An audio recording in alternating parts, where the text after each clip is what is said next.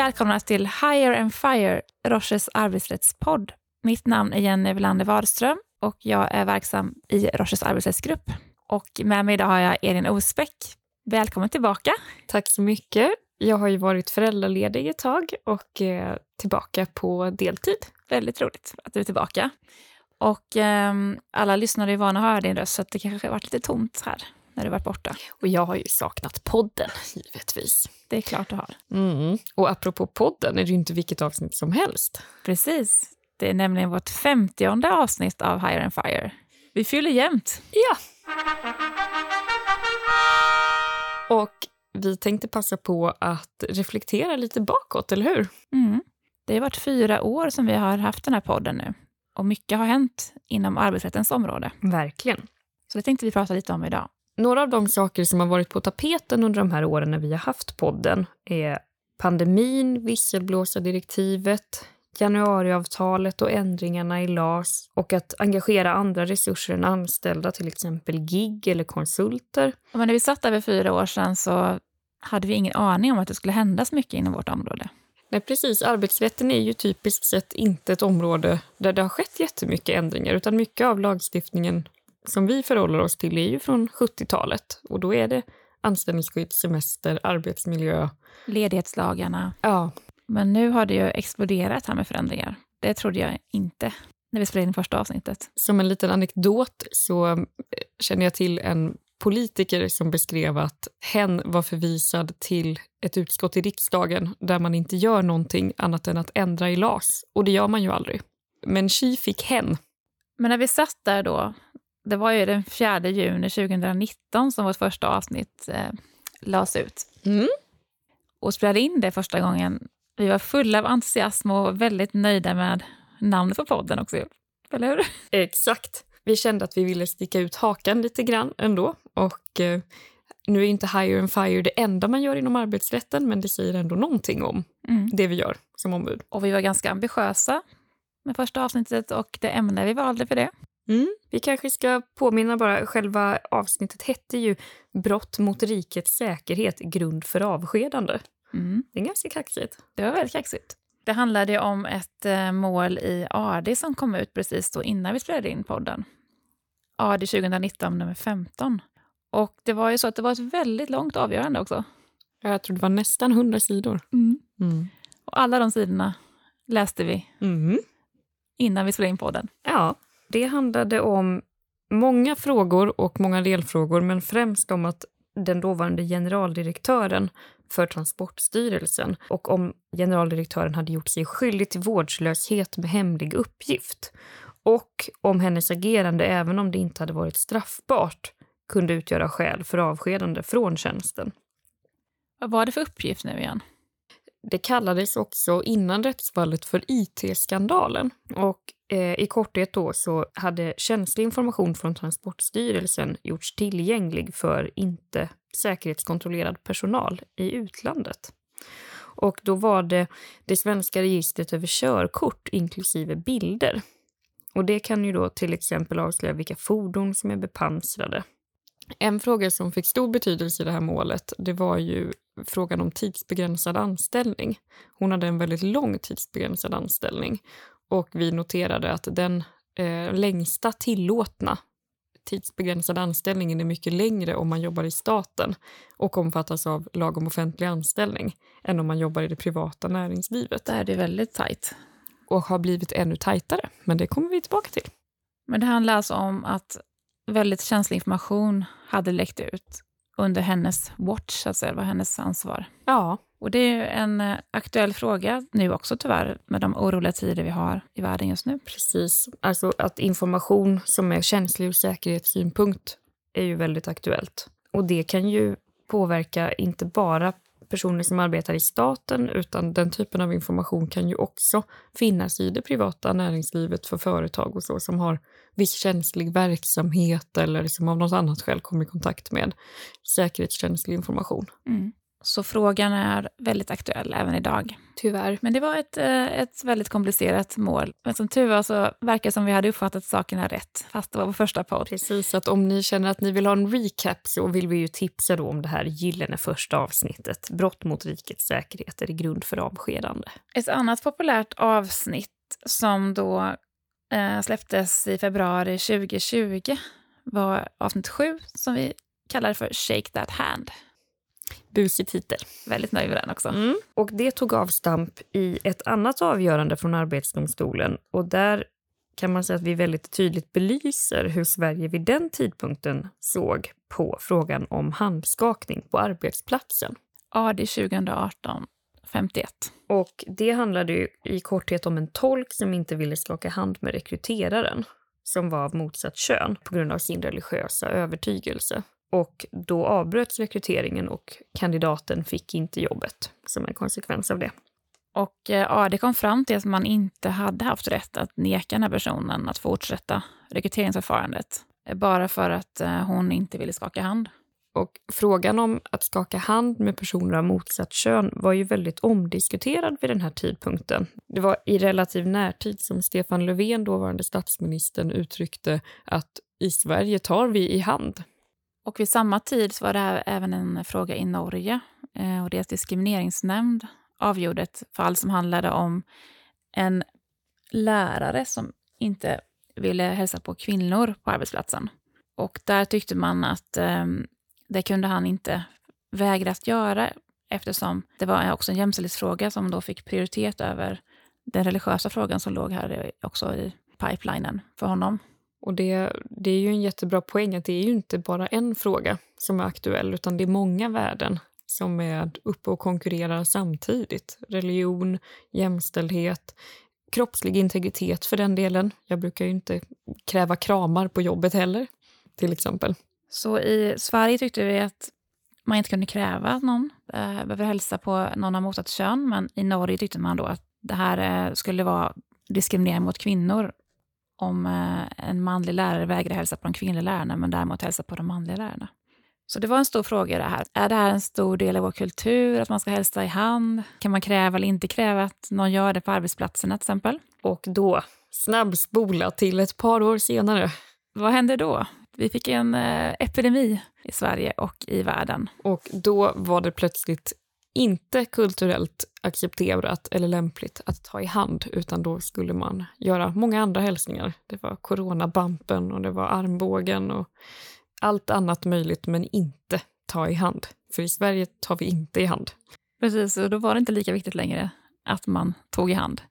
Nej, och det är ju en, en viktig sak att ha med sig. Att ibland i arbetsrätten när man bedömer om någonting är eller inte är saklig grund för uppsägning eller eh, någonting som gör att man inte behöver rekrytera någon eller så, så är det kanske i någon mån en, en tillfällig temperaturmätning mm. på hur någonting uppfattas i samhället. Faktiskt, det är inte statiskt vad som är okej och inte okej. Utan det, det spelar roll varför man vill göra på ett visst sätt eller varför inte och hur samhället eh, ser på det i stort. Så om det här fallet hade avgjorts under covid, vad hade man kommit fram till då, tro? Att det var en arbetsmiljöfara. Ja, precis. ja. Och som en liten parallell kan man ju också tänka att frågan om att täcka huvudet eller delar av ansiktet har ju också varit omdiskuterat. Ehm, och att göra det av religiösa skäl och så, hur man ska se på det i skolans värld eller liknande. Men under ett antal år så var det ju många i Sverige som täckte stora delar av ansiktet med blå eller vita eller svarta munskydd. Så det var mycket vi inte trodde skulle hända när covid slog till. Men om vi skulle uppehålla oss lite mer kanske vid, vid covid och pandemin? Vi spelade in ganska många avsnitt om det, för det, vi fick ju oerhört många frågor om hur arbetsgivare skulle agera. Och det var inte helt lätt för oss som arbetsrättare att navigera rätt heller, för det var precis som du sa innan, en skiftande miljö. Från början var vi ganska kaxiga i Sverige och tänkte att det här kommer inte drabba oss. Men sen slog det ner även här och eh, vi fick många nya frågor. Verkligen. En försmak av det som sen skulle komma. Så först hade vi pandemin som innebar mycket arbetsrättsliga förändringar eller eh, utmaningar och därefter då alla ändringar i LAS. Så vi har haft ganska mycket adrenalin här under de senaste åren. Det har hänt så mycket nya saker inom vårt område. Mm. Och på det liksom konkreta planet, frågorna som vi fick, de handlade ju till exempel om möjligheten att kräva att anställda kom in till kontoret eller för den delen att avvisa dem från kontoret om man hade coronasymptom eller var smittad eller så. Mm. Eh, det var också frågan om vilket ansvar arbetsgivare hade för att minimera spridning eller anmäla fall till Arbetsmiljöverket. Eh, vaccinationskrav, såklart. Men sen också då särskilt om distansarbete. Och det tänkte vi prata lite mer om. För det var också så att eh, inget ont som inte har något gott med sig, men mycket hände också i... Vi utvecklade många nya sätt att arbeta på under pandemin. Vi lärde oss att hantera möten digitalt väldigt snabbt. Verkligen, på två veckor kunde hela Sverige Teams. Mm. Jag pratade med vår IT-ansvarig här på Rocher och i vanliga fall tar det flera månader innan folk lär sig ett system, men här gick det över en natt. Och vi också insåg att det gick ju faktiskt att eh, utföra sådana uppgifter hemifrån. Tror många var ganska skeptiska till det från början. Tänkte nu kommer folk sitta hemma och dricka kaffe bara, titta på serier. Men jag tror många jobbade mer än någonsin faktiskt under de här åren. Verkligen. Och i synnerhet arbetsrätterna. Mm, verkligen. Nej, men några utmaningar som man ändå då behövde tänka på, det var ju till exempel psykisk hälsa och ohälsa att många drabbades nog negativt av att inte ha en arbetsplats att komma in till dagligen och träffa kollegorna. Att det betydde mycket mer för många än vad man kanske visste om. Och Det är också en fråga som vi lärde oss mer om under pandemin som fortfarande är väldigt aktuell. Som ändå var en positiv sak tror jag, med pandemin, att vi började inse eh, vilket ansvar man har som arbetsgivare också för det psykiska välmåendet. Och det var extra svårt också att få grepp om när folk satt hemma och jobbade. Verkligen, man blir lite mer bara en skärm. Mm. Och sen så var det ju som att pendeln svängde för att i början kanske vi fick frågor av typen att de anställda ansåg sig ha rätt att komma in till kontoret. För att efter pandemin, när man hade vant sig och såg att jo, men det fanns fördelar med det här, så var snarare inställningen ni kan inte tvinga mig att komma tillbaka till kontoret. För jag har faktiskt flyttat till Skåne och köpt en hästgård. Ja, det pågick så pass länge att folk eh, ändrade sin livsstil ganska mycket. Ja, verkligen. Två år är lång tid. Och där har pendeln gått lite fram och tillbaka.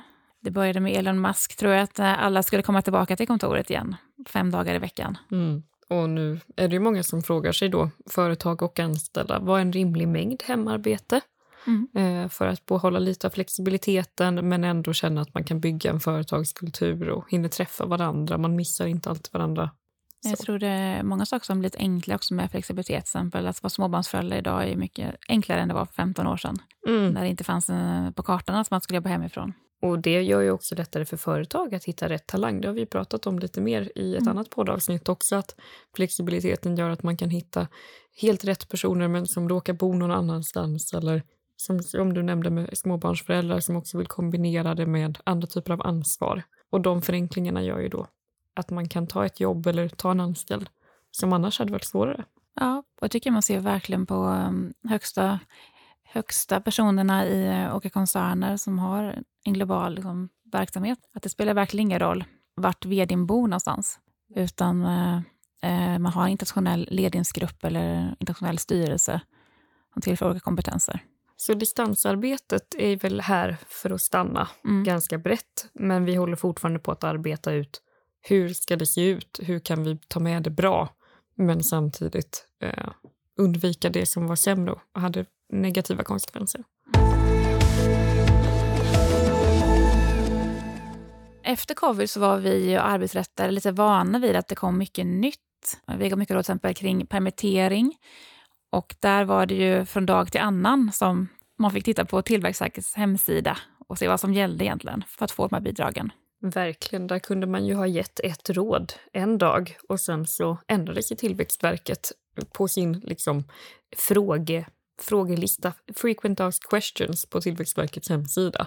Och så fick man ringa upp och säga att nej, nu har de ändrat sig. Det var väldigt svårt att ge råd. Mm. Men också tror jag att det skapade en viss som, ändring i attityd hos oss arbetsrättare som har varit vana att ha samma regler i väldigt många år. Mm. En flexibilitet som vi har haft nytta av sen.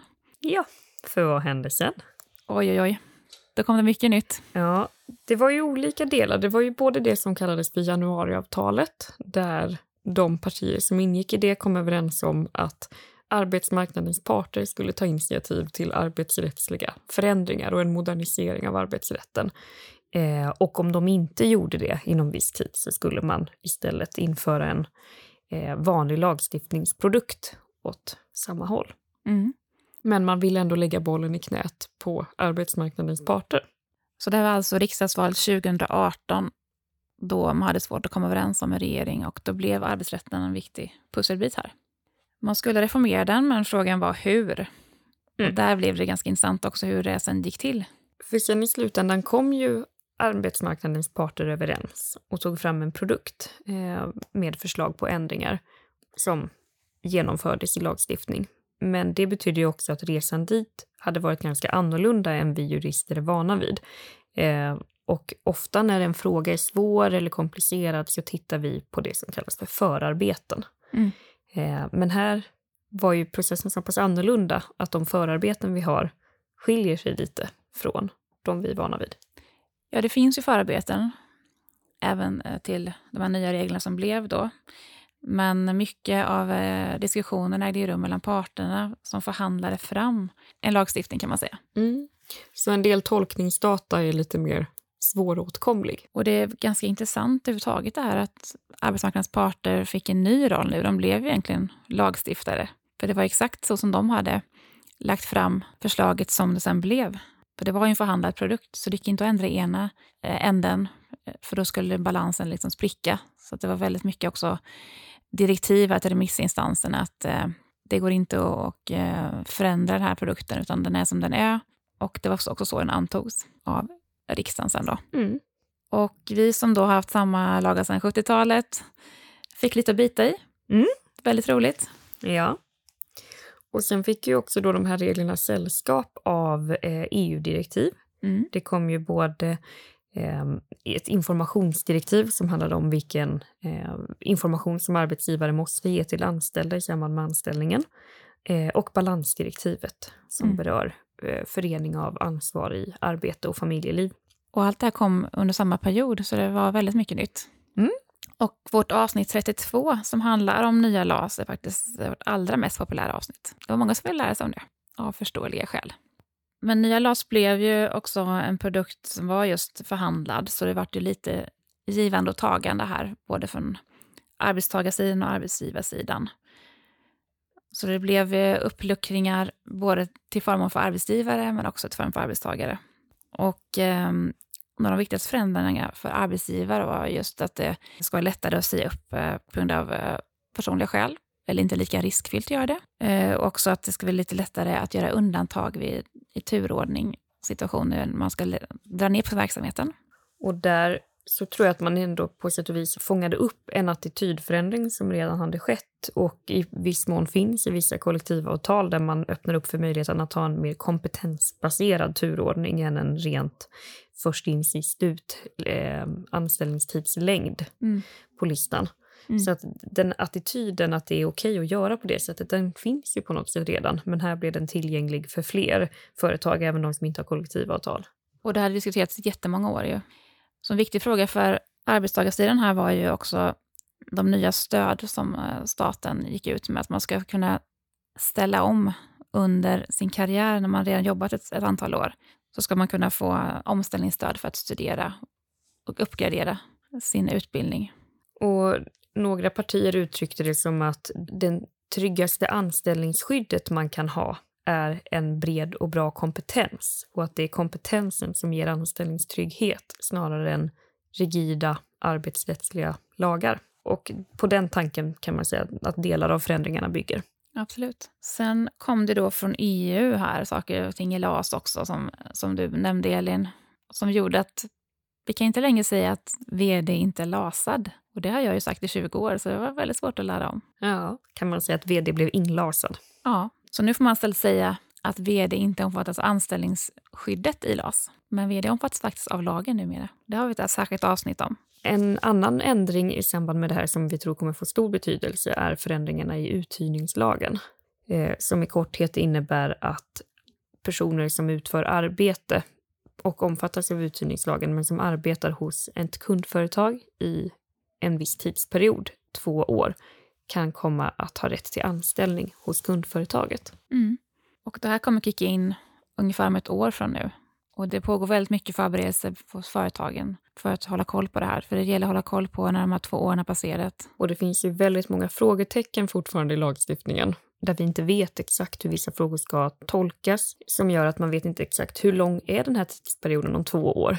Är, är den två år rakt av eller utgår semester och så. Mm. Så vi förutspår att det kommer bli en hel del tvister och praxisbildning. Mm. Ehm, så då kan man hålla utkik här från oktober 2024.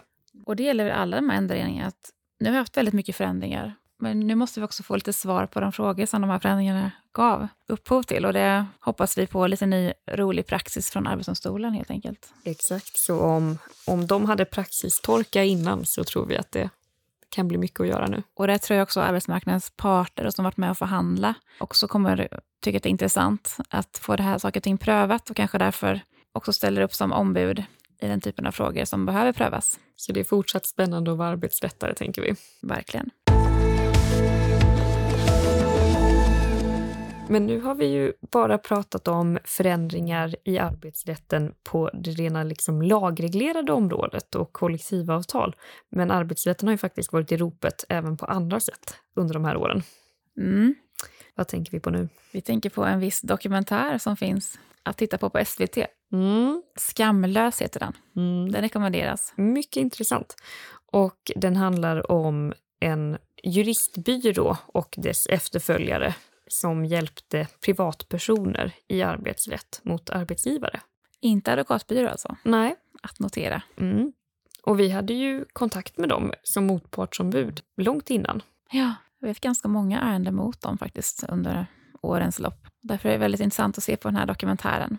Och de utmanade väl lite modellen, eller de noterade att det fanns personer som kanske inte var medlemmar i ett fackförbund och som ändå behövde hjälp i en konflikt med arbetsgivaren. Eller för den delen att det fanns ärenden där facket inte drev ärendena av olika skäl eh, och där de anställda ändå ville ha möjlighet att gå vidare mot arbetsgivaren. Och där kom då den här juristbyrån, RIVE, arbetsrättsexperten och så vidare in. Mm. Mm. Och det var väl en god tanke i och för sig, men det var väl mer de eh, metoder man använde som inte var helt förenliga med eh, så som vi advokater jobbar i alla fall. Verkligen. Så det blev ju bekymmersamt både för de som anlitade byråerna och de som arbetade på byråerna, enligt vad som framkommer då i den här dokumentären på SVT. Titta på den. Mm. Men ytterligare en förändring som har hänt de senaste åren är ju visselblåsardirektivet från EU. Mm. Som vi också jobbat väldigt mycket med. Precis, och där kan man ju fundera på Många undrade väl om det skulle komma en stor våg av visselblåsningar, företrädesvis mm. i media, men så uppfattar vi det inte. Nej, många har ju sina system på plats. Stora företag har ju haft ett tag nu och mellanstora måste ha det i december snart här då. Men det man hör är att eh, det har inte kommit upp så mycket mer allvarliga ärenden, utan det som kanske har hänt är att andra typer av ärenden som inte ska in i de här kanalerna kommer in, som HR-ärenden som egentligen borde gå den vanliga vägen via HR. Precis, det har blivit ett, ett sätt att nämna eller ta upp mellanmänskliga konflikter på ett anonymt sätt. Mm. Och det var ju inte riktigt tanken. Nej, men jag tror ändå att det var väldigt positivt att det har varit mycket skriverier om det här direktivet, för många har ändå insett att man kan rapportera på ett tryggt sätt. Mm. Och det har ju alla att vinna på. Verkligen, och då kan ju verksamheten bedrivas ännu bättre. Mm. Jag tror alla företag vill veta vad som händer, så att man kan göra någonting åt det och eh, se till att det inte händer igen. Men en annan trend som har varit aktuell och som fortsätter är ju att man har en friare arbetsmarknad. Att det inte bara anställda, utan eh, man engagerar personer på många olika sätt. Mm. Både då konsultskap, som har varit vanligare i ett historiskt perspektiv kanske, mm. Eh, i synnerhet i vissa branscher, eh, och nu då även det som kallas för gigarbetare, som ju finns inom ja, leveranssektorn och många andra också. Mm. Och också det här med egenanställningsbolag har ju lite grann eh, slått rot. Det var ganska nytt. Ja. Men det känns som det har ju byggts upp en, eh, ett system som ändå verkar fungera hyfsat. Mm. Och det kommer ju också bli spännande apropå det med uthyrning som vi nämnde tidigare. För det finns ju en dom från Arbetsdomstolen där man lite i förbifarten noterar att ett egenanställningsföretag är ett sånt uthyrningsföretag eller bemanningsföretag som finns i uthyrningslagen. Och där nämnde vi att man efter två år kan ha rätt till anställning hos kundföretaget. Så det kan ju bli intressant att följa den utvecklingen, om det påverkar verksamheten eller om det inte gör det, för man har inte så långa uppdrag eller vad som händer. Och det finns särskilt avsnitt om gigarbete för de som vill lära sig mer om det. Och i det avsnittet gästas vi av Samuel Engblom som då var eh, samhällspolitisk chef på TCO men som sen då gick vidare och blev statssekreterare hos utbildningsministern. Så det har varit väldigt spännande fyra år. Mm. Och inget man såg framför sig skulle komma. Nej, det är svårt att förutspå utvecklingen. Mm.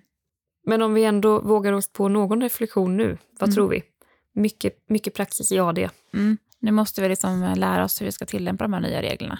Mm. Och det kommer bli väldigt intressant eftersom när det gäller nya LAS så är ju mycket av det som diskuteras mellan parterna inget som vi som advokater har tillgång till. Men det kommer säkert komma upp då i de här kommande rättsfallen som vi hoppas på. Verkligen. Och vi vill också passa på att nämna att ni, kära lyssnare, jättegärna får höra av er och tipsa om ämnen eller frågor. Eh, som vi nämnde tidigare så är ju arbetslivet och arbetsrätten tätt sammankopplad med det som samhället nu ser som viktigt. Så det vill vi jättegärna veta. Det finns ju alltid någonting att prata om inom arbetsrättens område. Men det vore jättekul att veta vad, vad ni tycker att vi ska prata om. Och med de orden så tackar vi för dagens lyssning. Mm. Och kul att du är tillbaka, Elin. Tack så mycket. Jätteroligt att vara tillbaka. Då ser vi fram emot femte nya avsnitt. Verkligen. Tack för att ni har lyssnat. Hej då! Hej då!